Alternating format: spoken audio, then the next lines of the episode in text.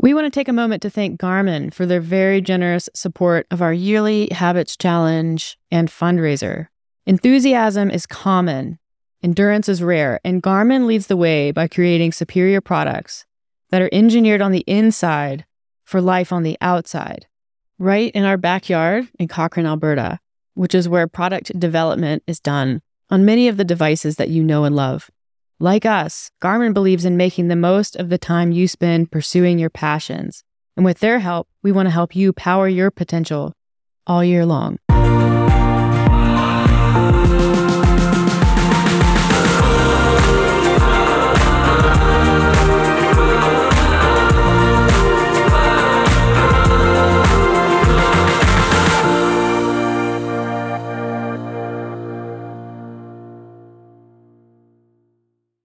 Fast Forward Productions. The women are speaking.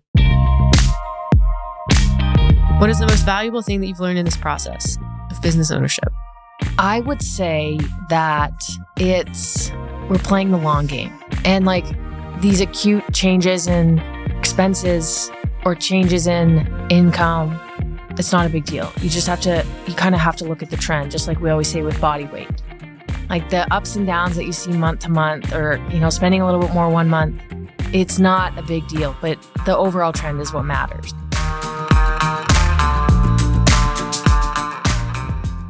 Hey everyone. Meredith here. This is the afternoon snack podcast. On today's episode we are going to talk all about the back end of our businesses. We're going to pop the hood on what goes into starting a business from the ground up what goes into starting a sister business with a larger investment. We're going to talk about the literal cost of running business and then the time cost that goes into it. If you are someone who also runs a business, this will probably sound very familiar and hopefully be very validating. If you are someone who is thinking of starting a business or working for yourself, these are a lot of the things that would have been helpful for us to know at the beginning. So we'll get right into it.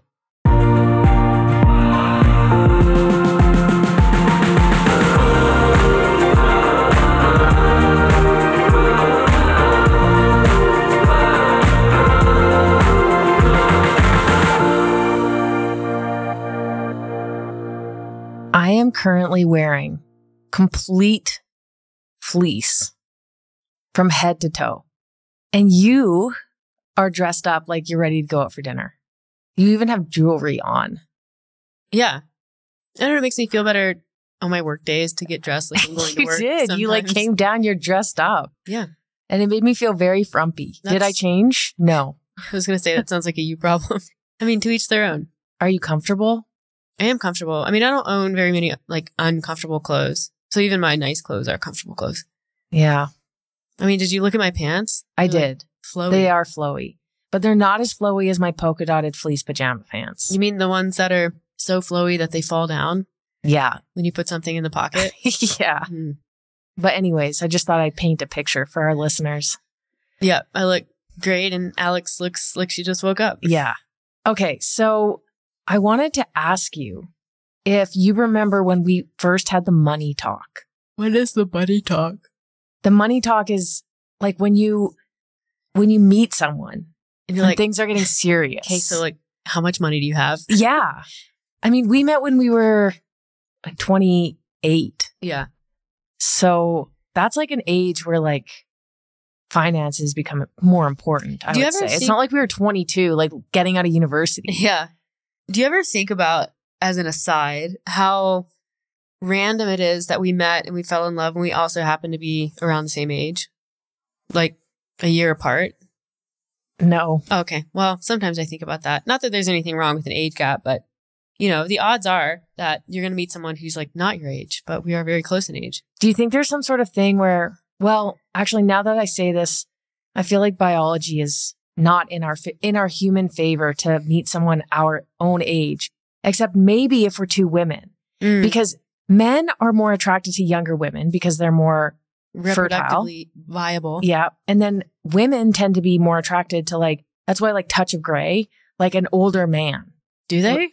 Yes, Touch of Grey. It shows like that they're going to be a good, okay, like father. Okay, like you know, Touch of Grey is like wisdom, and they have like age on their side. Yes. I learned this in biological psychology. Oh, okay. So, okay. This is not an opinion. No, no, no, this isn't. Okay. I have been out of university for over 10 years now, so the science may have changed, but this is my understanding. And also could be revisionist history. Go on. Okay. Well, it was from a textbook. Yeah. So, but we're both female. So, like, our biology is broken. so if we're not attracted to an older spouse because we're not looking for male, Uh-huh. then we would be looking for someone fertile. I don't know. I'm going to be really honest. I think that science is bullshit. Okay. And I think it, I think that panders to like patriarchal standards where like older men are seen as like the most valued members of society. I don't know. I don't like okay. I feel you. Yeah. Let's move on. Okay. I don't think it's random that we met and we're the same age. okay. I think that people generally meet when they're around the same age because they're in the same like circles, they have similar interests, Yeah. that sort of thing. Okay. That's fair. Okay. Yeah. I don't think I would have fallen in love with someone who's 22 No. or someone who's like 45 because like they're different just- life. Yeah, different, life phases seasons. in life. Yeah. I think I would definitely be more likely to fall in love with someone who's 45 than 22. Mommy vibes. Yeah. Yeah, I think so. I mean, I've like met younger individuals and I'm just nope. no, I'm like, was I like that? I'm like, I skipped that part of my life, right? I wasn't that way, was I? okay. But, anyways, when did we have the money talk? Well, this whole time I've been thinking, I don't remember having a money talk with you. I don't either. The other day we were talking about how we were doing long distance for a while. Yeah. And you were saying how you used to travel to come see me because I was working and I couldn't really travel. And you were just getting like more and more poor. Because I wasn't working. I was doing some coaching at that time and then I wasn't coaching because I was planning on going back to work. And then I met you. And so I was like, I literally like looked at my savings account and was like, yeah, I can probably make this work. But every trip, yeah, would just watch it go down. I don't remember even thinking about the amount of money. You didn't think about that? No, but it was also like I had just graduated from school and was finally making my own money and paying for my own apartment, like right, right. as an adult. So I think that was like the first time I'd really even like thought of it. And I hadn't really grasped like what being an adult costs. Yeah. So I don't, we never really talked about money. And then we started doing the same job because we started tactic. Yeah. And then we just started making the same amount. When I think that's helpful. Yeah, because you don't have the wage discrepancy. And I know that causes issues for people in relationships where one person makes more than the other. It can make for a tricky relationship dynamic. But I think more than that, it's probably like spending patterns. Yeah. that would Or even like, yeah, saving patterns and stuff. Less so about how much necessarily you're making. Yeah. But I do think there's this like big expectation for adults to just kind of like know how to manage money when I don't know about you, but I didn't take a class on finances and really like it wasn't like money's just like not a thing that our parents really talked about, like our parents' generation. Like no one really talked about it. I think the first time I really heard about money was my mom. When I got my first credit card, I don't even know how old I was. Like, I think they were paying for it, but they were insistent that I have a credit card or a debit card because it was important to build credit. And she was very, very clear on how you can go into debt with credit cards. And that's like how a lot of people go into debt. And it was drilled into me to like not go into debt. And I think a lot of people maybe go into debt out of like necessity, but Yeah. there are a lot of people in the world who go into debt because their spending habits don't match their income. Right. And that's not good. And I think my mom really wanted us to know that that's avoidable to some degree, Yeah. which now I have a great fear of spending money. So thanks, mom. Yeah, that really carried over into adulthood. I do think that some people conceptualize money in a different way, specifically like credit. And you see this whenever you go to buy something online, it shows you the finance option. You can like finance through Affirm and it's it's like $6 a month. And so I like you I can just finance buying a $60 hat I know. online. So I just wonder how many people do that and just they think of everything or they think of a lot of the things in their life in terms of monthly payments instead of this is how much this thing costs. hmm But then you just get eaten alive with like very high interest rates Yeah. that they don't show you. But that's Yeah. the banks always win. So we kind of got lucky in terms of not really having to like have the talk of like, okay, I have this much money, you make this much money, and figuring that out. It just kind of like naturally happened and we got lucky. Yeah. But we didn't get lucky in the fact that like my spending habits were very different than yours and not in a bad way. Like I said, like I was coming out of law school. So I had been in school for the time that you were working. So you had had a job for like five years and I was just graduating from law school. Mm. So I was like still on my parents' payroll. Like I, I was on a full scholarship in university and then my dad paid for my law school. That was like a deal that I made with him, but also I just told him and he agreed because I'm spoiled. Yeah, that does sound spoiled. But yeah, as soon as I got a job, I was off his payroll. And then that's when we met. And Yeah. so I don't, I didn't really have a concept, like I said, of spending or saving. I just knew like it was not good to spend too much money. And so I skimped on everything. but no one ever explained to you like what does that mean? Yeah. And so every time I spent money, and this was even growing up when I would like buy my own things. Yeah. It was very anxiety inducing to like buy my own clothing, Yeah. like buy a nice pair of jeans, buy a new phone. I love like hearing the story and then going back to hearing about the like or thinking about the shopping trip that you took the year before you started your articling at Blake's. Yeah. and how you guys went to like Holt or wherever you Yeah. went. And, you know, you're just going to get the basics. They'll last forever. No big deal. You're just going to spend 10% of your net worth on clothes. It's Okay. going to be fine. In her defense, though, it's not bad logic because I did need to look decent for my work, Mm. but it just so happens that I only needed those clothes for a year. yeah. But I did wear them a lot. It was Mhm. good to have basics because you could repeat. By the end of that year, I was wearing all my most comfortable outfits. Yeah. Just on repeat. Yeah. Anyways, yeah. So I, I think I still struggle a little bit with spending and that transfers over to the business as well. But you're more like you had been spending and saving and like figuring out your budget for five years. Plus you had already been in a relationship. Sorry to bring that up, but like you just had more experience with that, I think. So you kind of came in and you were like, Alex, what couch are you like? What is this couch? You're like, I don't know. The guy left it in the apartment when I rented the apartment Yeah. Like, the oh. table, like you couldn't sit in some of the chairs. because they were about to break. Yeah. And I didn't want to buy anything. Yeah.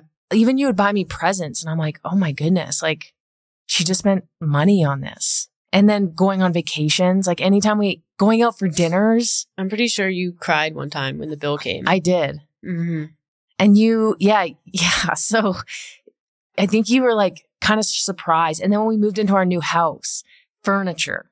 I was like, what are we just not going to have furniture? And, you're I was like, well, yeah. a couch shouldn't call. You can get a couch for less than two thousand dollars. I was like, all right. Well, you can. hmm And then you can get another one three years later when you have to replace it. Yeah.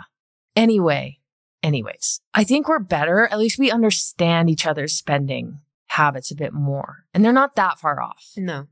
But it still is like money is a taboo topic. Yeah. Like the only thing I remember ever being said to me when I was young, and like I didn't come from a lot of money, was, you know, my dad said you need to start investing early because he started investing late or like saving for retirement. And that was probably circumstantial too. I mean, single parent with two kids, like I think his priority was getting food on the table a lot of the time. But yeah, I remember that. And so I was like, hey, saving. So when I was working for Biogen, they did like a 401k match and I was, I always maxed out the 401k match. I always maxed out the number of like restricted stocks that I could purchase every quarter. So I was like, I just knew that that needed to happen. So yeah, that's been a pattern or a habit that I've had for a long time. And then, you know, to the extent that you're able living under your means just a little bit or a lot bit, depending on how you are. And yeah, start saving early and often. That's it. I do spend a little bit more money than you do though. Yeah. And you don't think about your purchases as much as me. No, I don't let them give me nightmares like you do. You still do. There are certain things I buy and I have no, there's no issue. Sports equipment and stuff, I can buy that stuff easily and I don't think twice about it. Yeah. But other things like, I mean, when you came and you had some of your kitchen stuff that you had spent money on, It was I nice was like, but why? Because it's nice Yeah. and nice stuff lasts a long time. Yeah.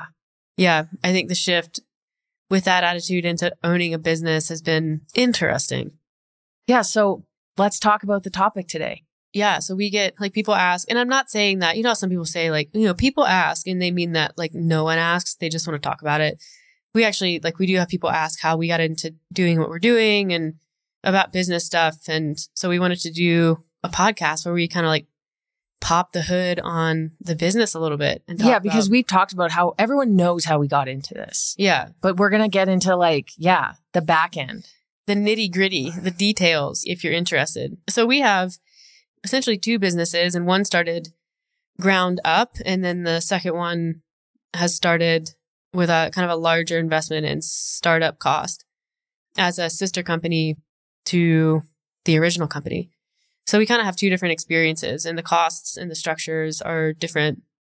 So yeah, the two businesses that we own are Tactic Nutrition. That's the one that most people know. That's the one that we started in 2018. And then this year we incorporated a new business called Tactic Fitness. And I think probably if you didn't know that it's its own business, uh, you may just think that it's, you know, a spinoff and operating under Tactic. But we set it up as its own incorporated company, you know, and, and that's partially so that down the road we have more flexibility with what we can do with both companies. And then, you know, if someone comes in and they're like, we want to buy Tactic Fitness for $20 million. One million dollars. One million. Oh, I was just quoting. Oh, you were mm, doing Miss- Austin Powers? Yeah. You didn't do the pinky.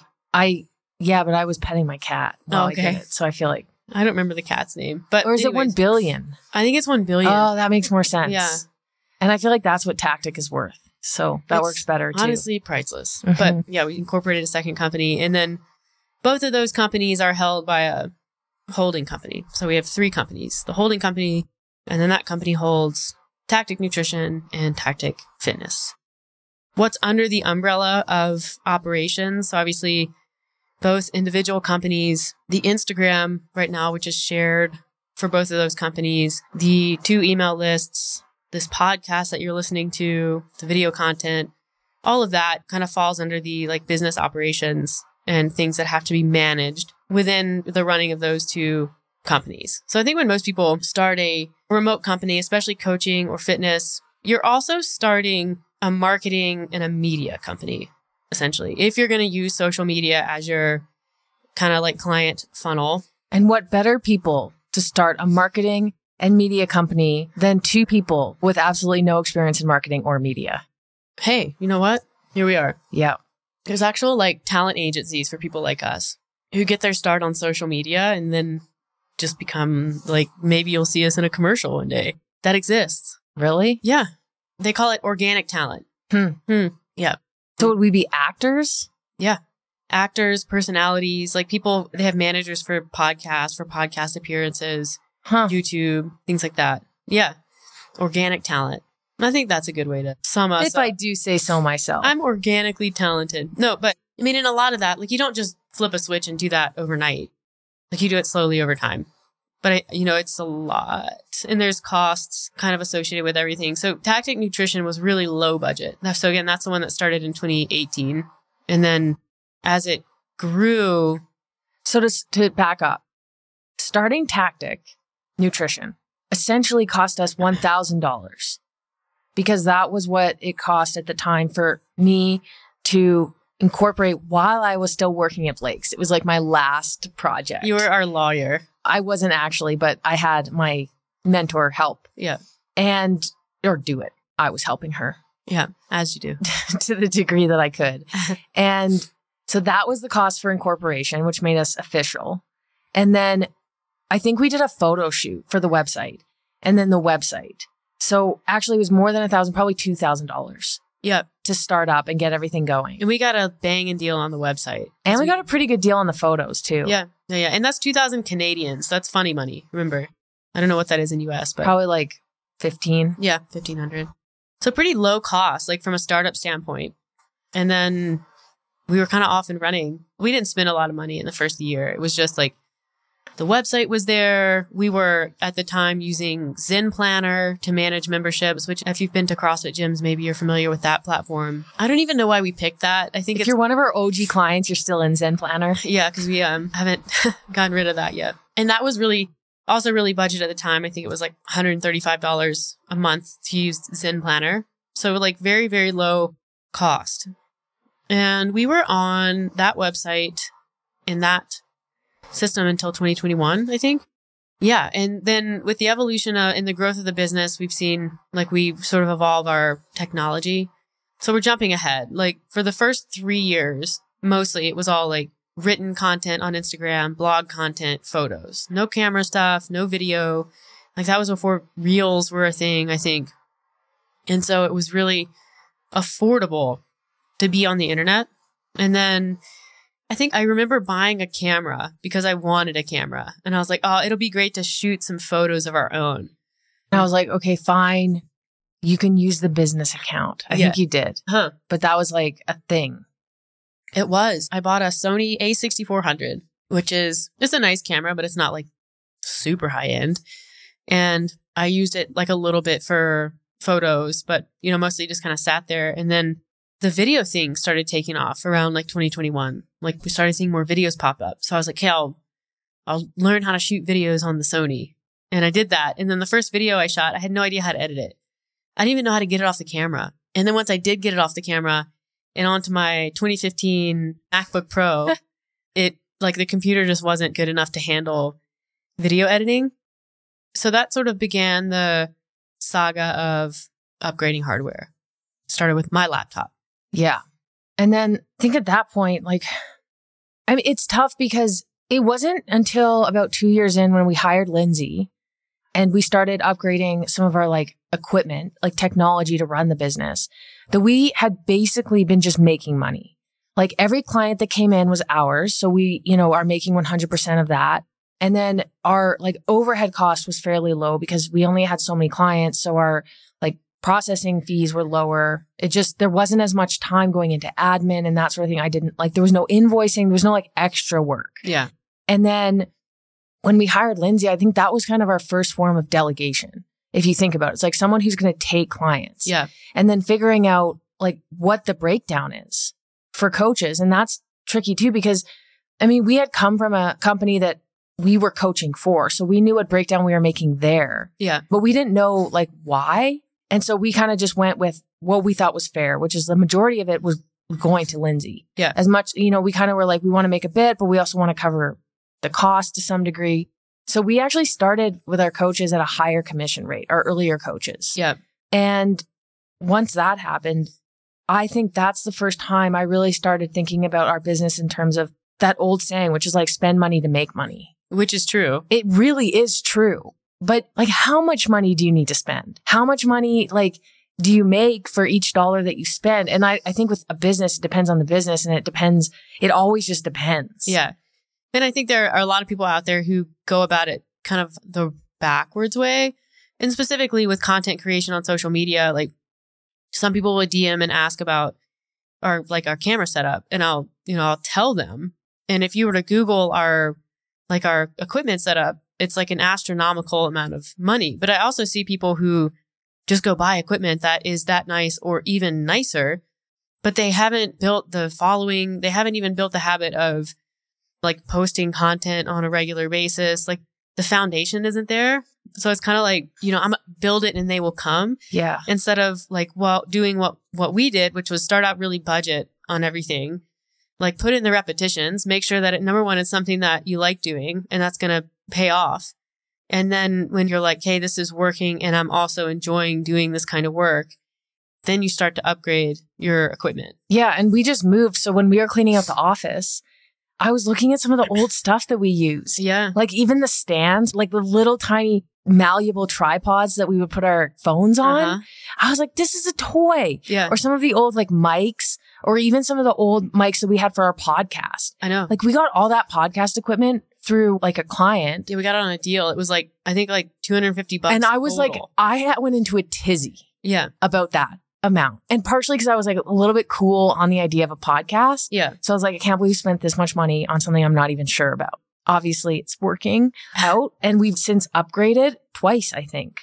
No, not twice. Well, you bought that one mic, the third mic. Yeah, but again, that was a budget mic, and it was awful, and it never really worked with our setup. Yeah. And so whenever we had Lindsay on the podcast, she was like in the background because it just- didn't work. Yeah, Or one of us was in the background. but to buy the headsets that we had at full price, I was like, "Oh, I don't really want to buy that headset at full price, especially Yeah. when I knew long term I didn't want headsets. Yeah.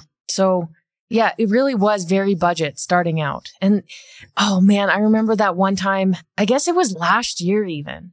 Okay. So I had a really old laptop from basically I had gotten it the beginning of law school and I'm like a pretty gentle user with technology because I use only the basics. And I remember I had the cover for my Oh, you had that disgusting keyboard condom. what? Who Yeah, uses this? but it did lengthen the life of I, I I there were no crumbs in that keyboard. no, there, wouldn't be. And so anyways, finally I upgraded my laptop and I think I got like the very cheap like Air. Do you remember that? Well, airs aren't cheap. Well, it wasn't like the compared to what your computer cost. Yeah, it wasn't a. It's not a MacBook Pro. It's just like a middle of the road Mac. Air, and then not what was it? 4 months later? Yeah. I was traveling. Well, you bought it at Best Buy, and then they were trying to get you to get Geek Squad coverage, and you were like, "No, that's okay. I'll just set up AppleCare when I get home." And then you never set up AppleCare, and then we went to Denver, and you put your water bottle in your backpack, and it opened up and ruined your laptop that didn't have AppleCare on it. Yeah, and the problem with the job that we do, which is like a daily job, I need my laptop. Like I can't just get by. And so that day, we basically had to drive from the airport when I discovered I had ruined my laptop to the mall, to the Apple store and buy a laptop. And it was like, "Can you replace this laptop?" And they're like, "Well, we don't have the uh, M1 chip MacBook Air in, but we do have the M2." And so you got a nice little upgrade on your laptop. That was a horrible day. That was a lot of money in one day. That was But it's just like the cost. There's no out. There's no other option. It was like, yeah. And then you were like, well, maybe you could get it fixed in Calgary. But I'm like, we're not going back to Calgary for a week. Yeah, You know just what I gonna mean? sit there and corrode until. so, then. anyways, I think, yeah, there's some costs that you can't really avoid. oh yeah, It's kind of like life. Things come up and you have to be ready for it. But for the most part, we were pretty in control of our spending. Yep. And we decided like, we had an accountant, of course, for the first couple of years. And then it became very clear, probably because our accountant was getting tired of sifting through our descriptions and our bank accounts and stuff that she had us hire a bookkeeper. and that was only after you were like, "I think my mom can do it," and literally your mom sat in on a meeting, and I was like, "What are we doing?" I Yeah. was like, "We just need to hire a bookkeeper. Like, grow up, Peter Pan." I don't know. I feel like my mom could have been capable, but it's for the best. The bookkeeper knew what she was doing right away. yeah, but again, that's like five hundred dollars a month for bookkeeping. Yeah, there's just, there was a lot of stuff that kind of came up, Yeah. but it was over time. So we'll talk about the hardware upgrades because I find that interesting. So the podcast upgrades, you're listening to us on Shure SM7B microphones with gain boosters. We have the same mixer. That didn't get upgraded, but the mics are a pretty significant upgrade. The mixer's a Soundcraft Notepad Yeah, it's a Harman Kardon. 12FX. Yeah. But sure, these are super nice. These are mics that you just keep forever. So ah. I feel like we'll be Yep. podcasting for a long time. Oh, into our 80s at least. I mean, you can turn on, they can do like amazing reverb. These are great vocal mics for musicians. So once I like start recording albums, I'll Right. just use this mic. That's going to be great. They're very versatile. And then for a camera, I upgraded the Sony, the A6400, which I still have and I still use sometimes, to the Sony FX30, which is in their cinema line since we're doing mostly video content now. And I love that camera. It's great. It's like basically a Super 35, so it's a crop sensor. I looked at upgrading it recently to the FX3, which is the full sensor, and I forgot that that camera's like basically three times the cost. It's the exact same camera except the sensor size. So I decided I didn't need that. I'll and then you with that. bought like one of those big lights. Oh yeah, I have invested in a few different lights. and then the studio light. we have a tripod. And the a- tripod, a I got a dongle, ridiculous. a dingle. What did you dingle? That thing that holds the camera. Oh, a gimbal. A gimbal.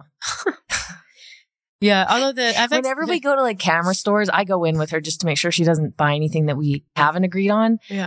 Which she'll just go by herself whenever I'm out running. She'll say, I went to the camera store and I bought this. Or something will arrive from Amazon or somewhere. Uh-huh. Like some sort of like Russian lens that just arrived at our house the I other did day. Yep. And they always are telling us about the equipment and they're like talking to both of us, kind of looking back and forth at you and me. Yeah, and I want to be like, you can just look at me.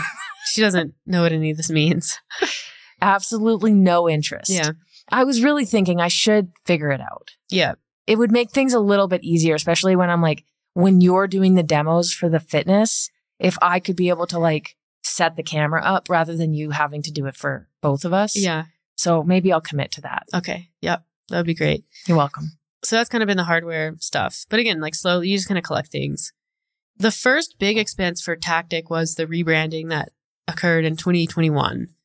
That we paid for obviously the design work. So the redesign of the brand itself, which if you remember the original brand, you probably can recognize like some subtle differences in the shape and then like the colors are obviously different. And then a new website platform. So we went from a WordPress site to Shopify and then we got a custom Shopify site made and then obviously like custom branding and logos and stuff. So that was in total, I think around $10,000 with the branding work and the website itself cost around like five thousand or six thousand dollars to do.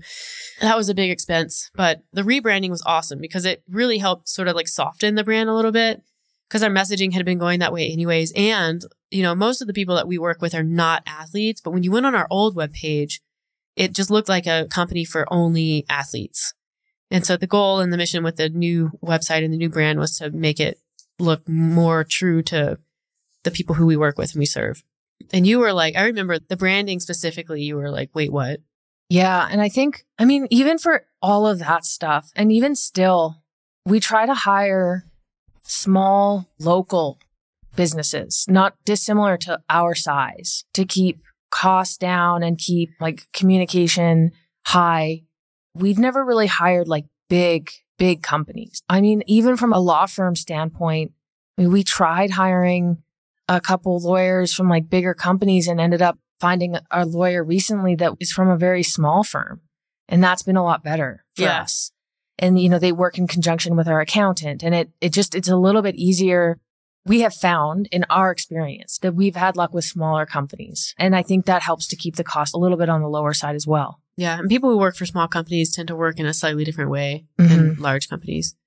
Let's talk about delegation a little bit.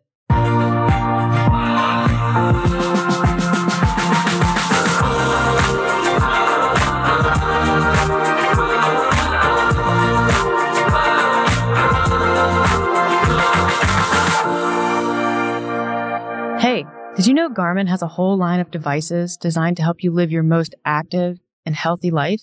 And many of those devices are developed and tested in Canada, right here in our backyard in Cochrane, Alberta. Smart activity trackers, fashion smartwatches, smart scales, running and adventure watches.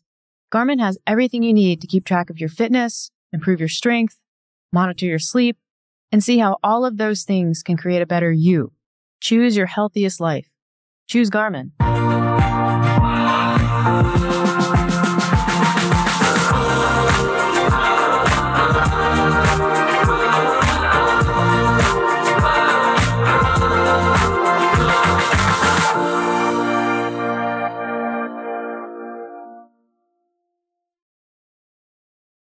The way that we conceptualize delegation, or I should say I, because I think I do a better job at this than you do, although you're coming around, is if you're spending time doing things in your business that aren't adding value to your business, if you are the person who adds value to the business, but you're spending your time in the business doing things that you could outsource, and then with the time that you get back, add more value and make more money through the business, that's how I decide what to delegate.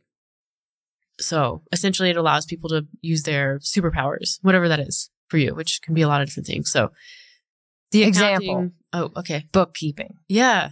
That's like number one. Yeah. Outsourcing. Cause I was taking so much time. Yeah. Legal work, coaching. We've already talked about like we can't coach everyone who wants to work for us. So we delegate that to coaches who we vet and hire and who meet our extremely high standards. We're starting to delegate some admin.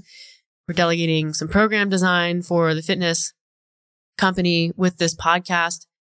We hired a production company a little over a year ago to do the editing and hosting of that. So that's off of our plate because that can be quite tedious. And so that just allows us to focus more on content creation, recording of podcasts, working with clients, for you doing the admin things that you enjoy doing and you're good at. I think I like customer service. I like it when people reach out and they get me. Yeah. And I care the most. I care more than any of our coaches. So I try to do a really good job with new people coming in, inquiries, like whenever there's like an issue and somebody wants to switch with a coach or they aren't getting the right service or whatever it may be. Like I want to be the one to handle that. And that's just why I just have some control issues, but that's just something that's important to me. And then like in terms of delegation, I would also add delegation outside of the business that I've kind of come around to. So for example, we, I mean, it was a big issue in our household, the cleaning. Like I, for many years was like, no, we're not spending money on a house cleaner. Yeah. And so we would do it. And it, you know, it's a, it's a few hours a week, really. And we would fight about it every single time. Every single, so that adds another couple of hours. Yep. And it was only, we hired a house cleaner two months ago. And that has been really nice. And we were at one point outsourcing meal prep, like we were Mhm. doing a meal prep company. At one point, we tried grocery delivery, which that didn't last long. I didn't like grocery delivery. I would have stayed with that. I like being able to pick my nanners. my nanners. Yeah, fair. You don't know what you're going to get with grocery. Li- you don't know what you're not going to get. Yeah. And then you end up going to the store anyways to pick up the one thing that they didn't have. I mean, you can provide instructions. It's like, what do you want me to do if this item is out of stock? I want you to go to the Safeway. I want you to go to the next store over. yeah, It's gonna add actually, though. 30 minutes to your I want you to call my mom and see if she can drop something off later today. Yeah. I don't know. I don't mind the grocery shopping aspect, but yeah. But I mean, delegation in life and in business, if you can do it, just allows you to do more of what grows the business or what you enjoy doing with your free time. Yes. That's and a that's big a one. big one. Because what's the point of working so hard if you don't have any free time? Because you got to clean your dang house. I mean, even things like think about our life, and we've mentioned the home gym. That was a pretty big investment for us. And that has saved so much time, especially during a work day, to be able to spend more time on the business. Yeah. I mean, commuting to a gym, Well, uh, not in necessarily Calgary. in Fernie, but in Calgary, I mean, you're taking out like an hour to to sometimes two hours out of your day. And even like a home gym, as silly as this sounds, as nitty as this is, even the setup is easier. yeah. It takes half the time to set up because you're not walking 50 feet to go get a new plate every Yeah. time you need one. It sounds silly, but it does save a lot of time in the long run. And you can go down and get a workout in in the middle of the day and you get like a legitimate workout in yeah. and you're only gone for an hour. Yeah. It's very convenient. I mean, we've talked about how important the home gym was to our business before. That was good. That made us a lot of money. We Yeah. spent money to make money. I mean, you're spending money to get your time back. Yeah. And time is money. Time is money. So the platforms that we use for the two businesses that are online and the cost associated with those, we use Shopify for tactic nutrition and merchandise. And Shopify is expensive to use. I think that was like the biggest hesitation. And when we were going that way, we had a bunch of people say like, "Oh, Shopify is expensive," but it's so easy. It's so user friendly. It's not buggy. It just works, and it looks really nice. And I think if all you're doing is selling memberships and merch, that's the way to go. Like it's a really great e-commerce site. For the fitness program, we decided to go with a WordPress site, which is a bit more of a headache from a design standpoint, but more customizable for hosting content and making it work really well on mobile devices because you can almost make a really well designed WordPress site work like an app, which was kind of what we were going for because you know, maybe we do an app one day, but apps are just like very expensive to do right out of the gate. And then the site for the fitness also cost around $6,000 to build and design. And then the design work. Yeah. So I guess they're around the same cost for the, the fitness website as the nutrition one, around 10,000 total. We do merchandise and it's kind of funny. Every time we do merchandise, I'm like, God, I hate merchandise. I mean, I like it. I, I really like when people wear our stuff, but merchandise is such a headache if you're not an apparel company because we just have we have no system in place for that other than one of our closets in our condo is the merch closet and it's kind of organized but yeah every time It's organized until Meredith goes in and tries to find something. And then it becomes very chaotic. yeah well But yes, it's all stacked into one pile. So I have to know where everything is. yeah So and then when system. we get something new and people buy it, it does take quite a long time to package all of those packages up. yeah But it is exciting. I like seeing our brand on people's bodies. i do too yeah and i think with merchandise like we probably break even i don't think we make any money on apparel maybe slowly over time but it's definitely not Because you end up moneymaker. sitting on inventory too, which I hate. well i mean It's part of it. I Yeah. know. I remember that. So we used to do pre-sales. Oh my gosh. we used to do pre-sales because we weren't in a place to like spend a bunch of money on merch and not be able to get it back. So we would just pre-sell sweaters and t-shirts and stuff. And we did this big pre-sale and I had designed this logo and I really liked it. And I think we had two designs. And I was working with this printer out of Vancouver because they get print on this particular brand of shirts that I like. And the guy was really like communicative at first. I sent him the designs. He's like, you know, he sent me back the quote or whatever with the mock up. And then I was like, all right, awesome. And so then I announced it and, you know, it took people's money through that was, I think, through Shopify. We had the Shopify side up. And then I was like, hey, screen printer in Vancouver, here are our numbers for our pre orders. Crickets. And so I let a day or two go by, emailed again. I was like, hey, it's me. I just wanted to make sure that you got our numbers for this order. We did run a pre sale. So I just, I want to know what the ETA is once you order from the supplier. I feel like, didn't you call him once and he picked up and then said that the t-shirts hadn't come in yet and they were ordered or they had them in stock? Yeah. Something really weird Yep. to basically just like shut us up. I guess, yeah. And then I did talk to him at some point, and then at some point in the future, he stopped answering the phone and stopped responding to emails and essentially just like ghosted us. This was one of the most stressful experiences early on because more than anything, we wanted to be running a very tight ship. I remember even starting out, like when we started our business, we didn't release any announcements until the website looked perfect, until we were ready to announce something that looked legitimate. Yeah. And we've always wanted to be legitimate and something that people would trust Yes. and never be like, mm, this is a hoax or like, I don't trust them or you know what I mean? yeah. And so like that's part of customer service is being like very, very trustworthy and communicative and responsive. And to me, this was like the opposite of that. Like having to say to your customers, like, we need to refund you Yeah. because these t-shirts aren't coming in. And like it was to no fault of our own. I guess maybe we shouldn't have done a pre-sale with a new apparel company, printing company. I don't know how you avoid something like that besides like going through it and learning it. But that was very stressful and everyone was very Understanding. understanding, but it was it seemed like the end of the world in the moment. I don't like being that person. Yeah. Yeah. I don't like when an experience like that is associated with us. Yeah, and like and that costs you money because every time you run and we'll talk about this shortly, but every time you run a payment, there's a cost associated with that. And so like having to refund however many purchases there were, probably like closer to 60, gets a little bit costly. Uh, Since we're on the topic, I would say the most stressful experience as a business owner I've ever had was having to let go of a coach that was carrying a client load and it wasn't working out. And we had to do that a few times actually. The first time, I'm not sure I've ever had something so stressful in my life. So not only like having to say that to somebody and let them go was so stressful, which I remember like being on the phone and like nothing came out of my mouth and then just like pointing at you Oh yeah, I to be like, you have to do it.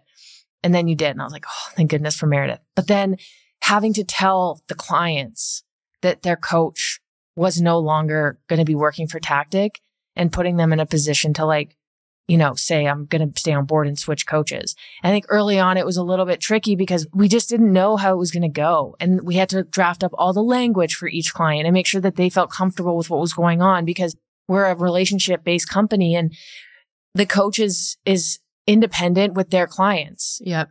And so the coach and the client develops a strong relationship. And so it's very difficult to have to say to that client, like, Hey, you're going to have to move coaches if you want to stay with us.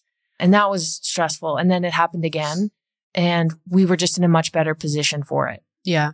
And we just knew how to handle it a bit better Yeah. overall on And, all fronts. Like unsurprisingly, most of the clients choose to stay with Tactic. yeah, Yeah. thankfully.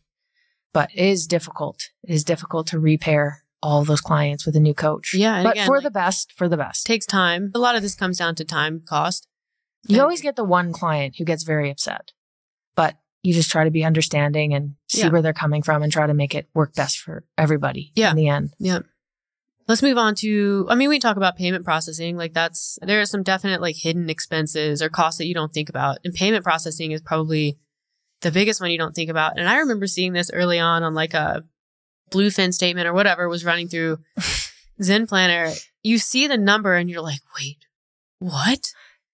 Like you, when you're signing all these contracts for online, for payment processing systems, you're seeing percentages like, okay, like, you know, 2.7% to run credit cards plus, you know, 30 cents or 50 cents per transaction. And you don't really understand what that means until you see it scaled up and across all of the charges that occur in a month. Like it costs a ton of money to run credit cards. And then if you allow, if you take Amex, like Amex is even more expensive. If you take PayPal, which we do, there's a cost to using third party processors like PayPal. But like ultimately, you want it to be easy for people and that you want them to use a system that they know.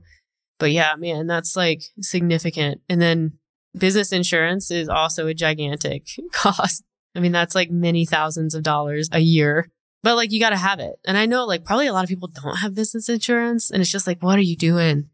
You're putting yourself in such a liable position. It's worth it for peace of mind, Yeah. even if you don't end up having to use it. Well, I mean, you're dealing with people, you know, you're entering into therapeutic relationships. Hopefully, you're not giving medical advice.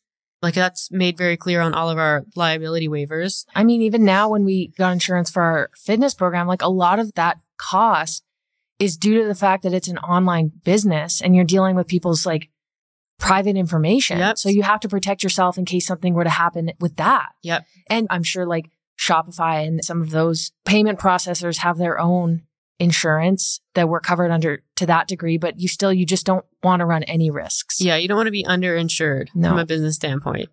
But hey, you don't think about that until you, no. you get business I was like, hey, do we need business insurance? I was like, yep, we do. Yeah. It's funny, even for like, I didn't think it would be that much for something that wasn't brick and mortar. Yeah. But it actually, I think, ends up being more expensive due to the fact that it's internet based. and I was trying to figure out why it was so expensive for our fitness. And I kept asking the question. And it was like, oh, yeah, because it's, it's online, it's Yeah. website based. I'm like, oh, man. Dang.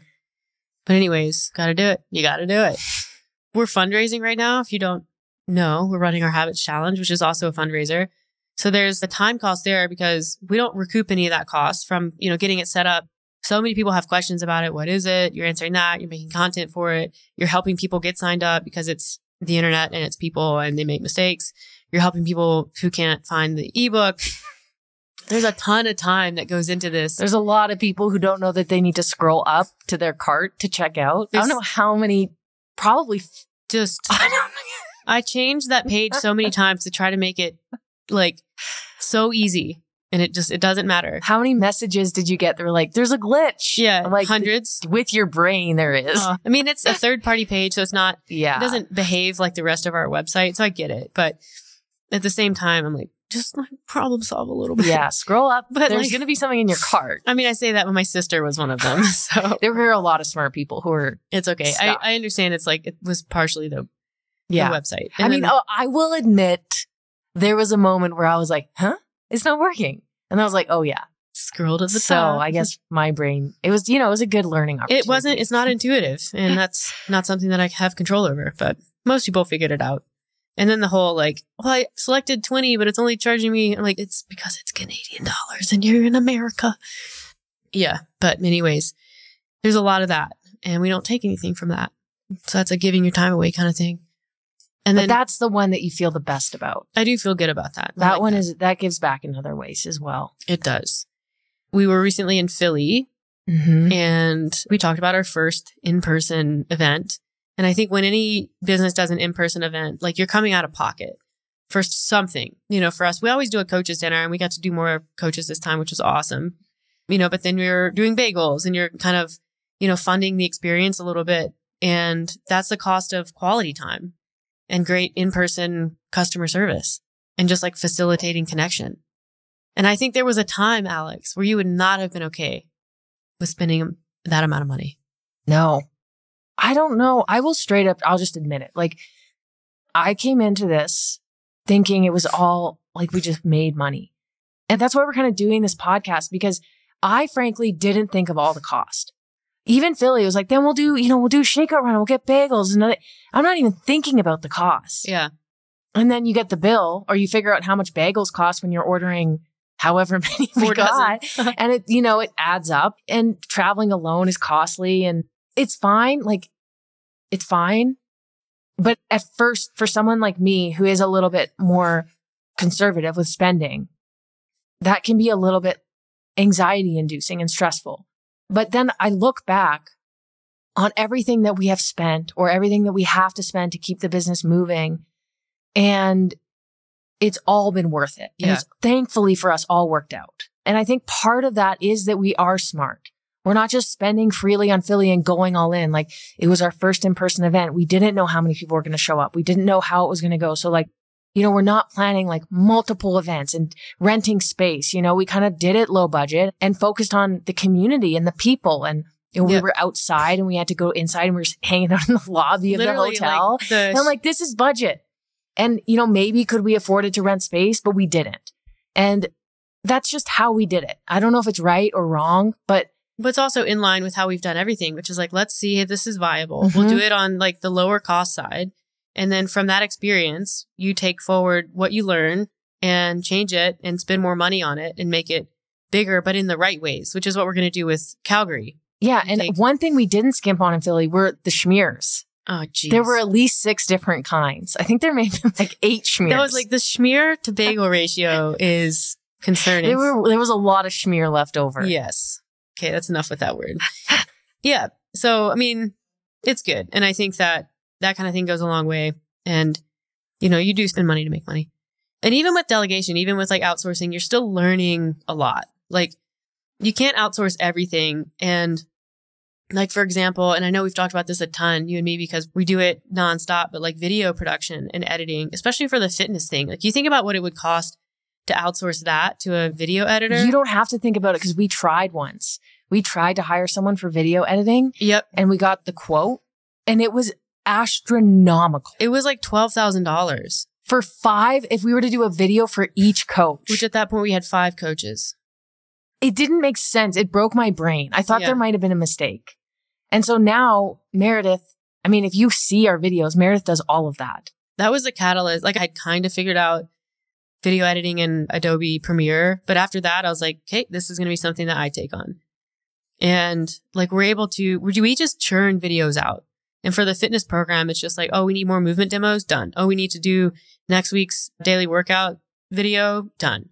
Like it just takes no time. I do need to upgrade my computer, but That's Again. probably been our biggest money, money saver. saver ever. Frankly, I don't think we could have afforded to do all those videos, at least back then. No, no. And that's like the next question is what has been the biggest return on investment? And I think that's probably it is the learning how to do that particular task. Yeah, for sure. And then from like a spending standpoint, I think probably the initial rebrand is the biggest return on investment for us and moving to Shopify. Yeah. Yeah. And then hopefully starting up this new business will be our next biggest turn on investment. Yeah, TBD. Yeah. This one was a little bit more nerve wracking. And sometimes I worry about spending money on something that isn't making money yet because we didn't really have to do that with Tactic. But then I remind myself that there's a lot of people out there who are starting companies, especially brick and mortar companies who are taking out huge bank loans. Yeah. And, you know, that's skin in the game. And we thankfully have a business structure that doesn't require that. Yeah. And it's just, Although I'll say, I think sometimes bank loans, it's not skin in the game. I think sometimes people take bank loans for businesses and it feels like monopoly money. And so they aren't responsible with it and they don't treat it with the kind of respect that it needs. Whereas, it's not coming out of your bank account as money made. yeah, Because we did a business, we're basically essentially doing a business loan. from like Tactic Nutrition is loaning the startup cost to Tactic Fitness, but it's still like, it's still ours. Yeah, that makes sense. Yeah. Where I think like business loans get people in trouble sometimes because then you're like, oh, I just have this. And then you forget you have to pay it back. Mhm. Like you need to treat it like it's yours versus being kind of like self financed. Did you ever have people? I'm lucky I never had to take out a student loan, but we used to. Ha- I used to have people in law school who would get their student loans and then be buying drinks at the bar for everyone. Or someone And I was who like, they what like are you doing? get their student loan. It's not even a- my loan, and I'm getting anxiety from this. They go buy a bike. It's like, yeah. what? did I you mean, just I don't want to judge anybody's spending habits. It's like it's their thing. Yeah. But I'm just saying, like, even though I never had a loan, like, just from my mom lecturing me about being in debt and what debt means and that sort of thing, that was always anxiety inducing for me. Yeah. I'm just just to watch people. And I would say to people, oh, I'm, I'm cheap, I'm cheap or frugal. And I don't think I'm that. I think I'm just very careful. I am careful and I've always been careful, especially with personally and then to some degree the business. Yeah. A little bit more, I would say, liberal with the business money. Yeah. Yeah. I remember we used to get anxiety when we would use the business card to pay Mhm. for things. You thought the CRA was going to show up. I don't want to get audited. Do you know how much effort that is? well, A, that's why we have a really good accountant. Mm-hmm. And then also, like the people who get audited are spending just like everything on business cards. There's like a threshold where as long as you, if you're not spending over like a certain percentage of your gross income on like the business, you don't get like the automatic flag. And we Yeah. don't do that. I feel like we could though, because we work so much that it's like, or we're always talking about work. Yeah. So like when does Tactic start buying Like I'm up groceries? Boobly right now. Yeah. Is this covered by Tactic? Should Tactic start? It's we're in the office. Our office is our whole house. Yeah. yeah. Is our next cat? Can that be covered under Tactic I don't as like so. a as an office animal? maybe. I don't know. We're not getting another cat. So this is a relevant part of the conversation. Okay, I'm gonna ask you a question. What is the most valuable thing that you've learned in this process of business ownership? I would say that it's we're playing the long game. Hmm. and like these acute changes in expenses or changes in income it's not a big deal you just have to you kind of have to look at the trend just like we always say with body weight like the ups and downs that you see month to month or you know spending a little bit more one month it's not a big deal but the overall trend is what matters Yeah. so I, i'm trying over time not to get too caught up in expenses or lower volume months Mm-hmm. I would say that. That's what I've learned over time, and I'm still learning it. Yeah. That's great. What about you?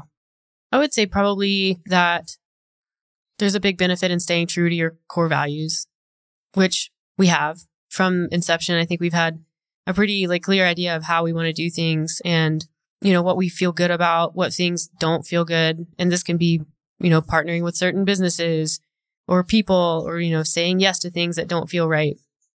It's the way that we communicate with our clients. It's the way that we communicate online.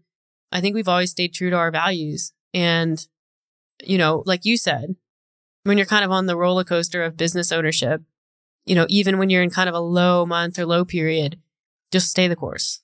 Like keep doing what has always worked and it will continue to work. Like don't change your approach. Don't forego your values or what you believe in just for what feels like a quicker solution because then you kind of just end up chasing shiny objects around rather than building a sustainable approach that feels good from a like moral and ethical value standpoint.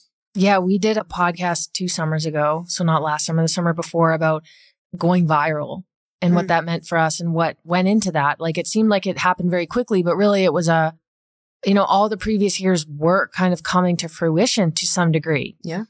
And one of my clients at the time said that he, I think people look at us and they give all this like mindset and nutrition and fitness advice, and they look at us and they say, like, okay, well, I mean, look at you, you know, like you're already fit. You already have good nutrition. Like, and I've had that for pretty much my whole life.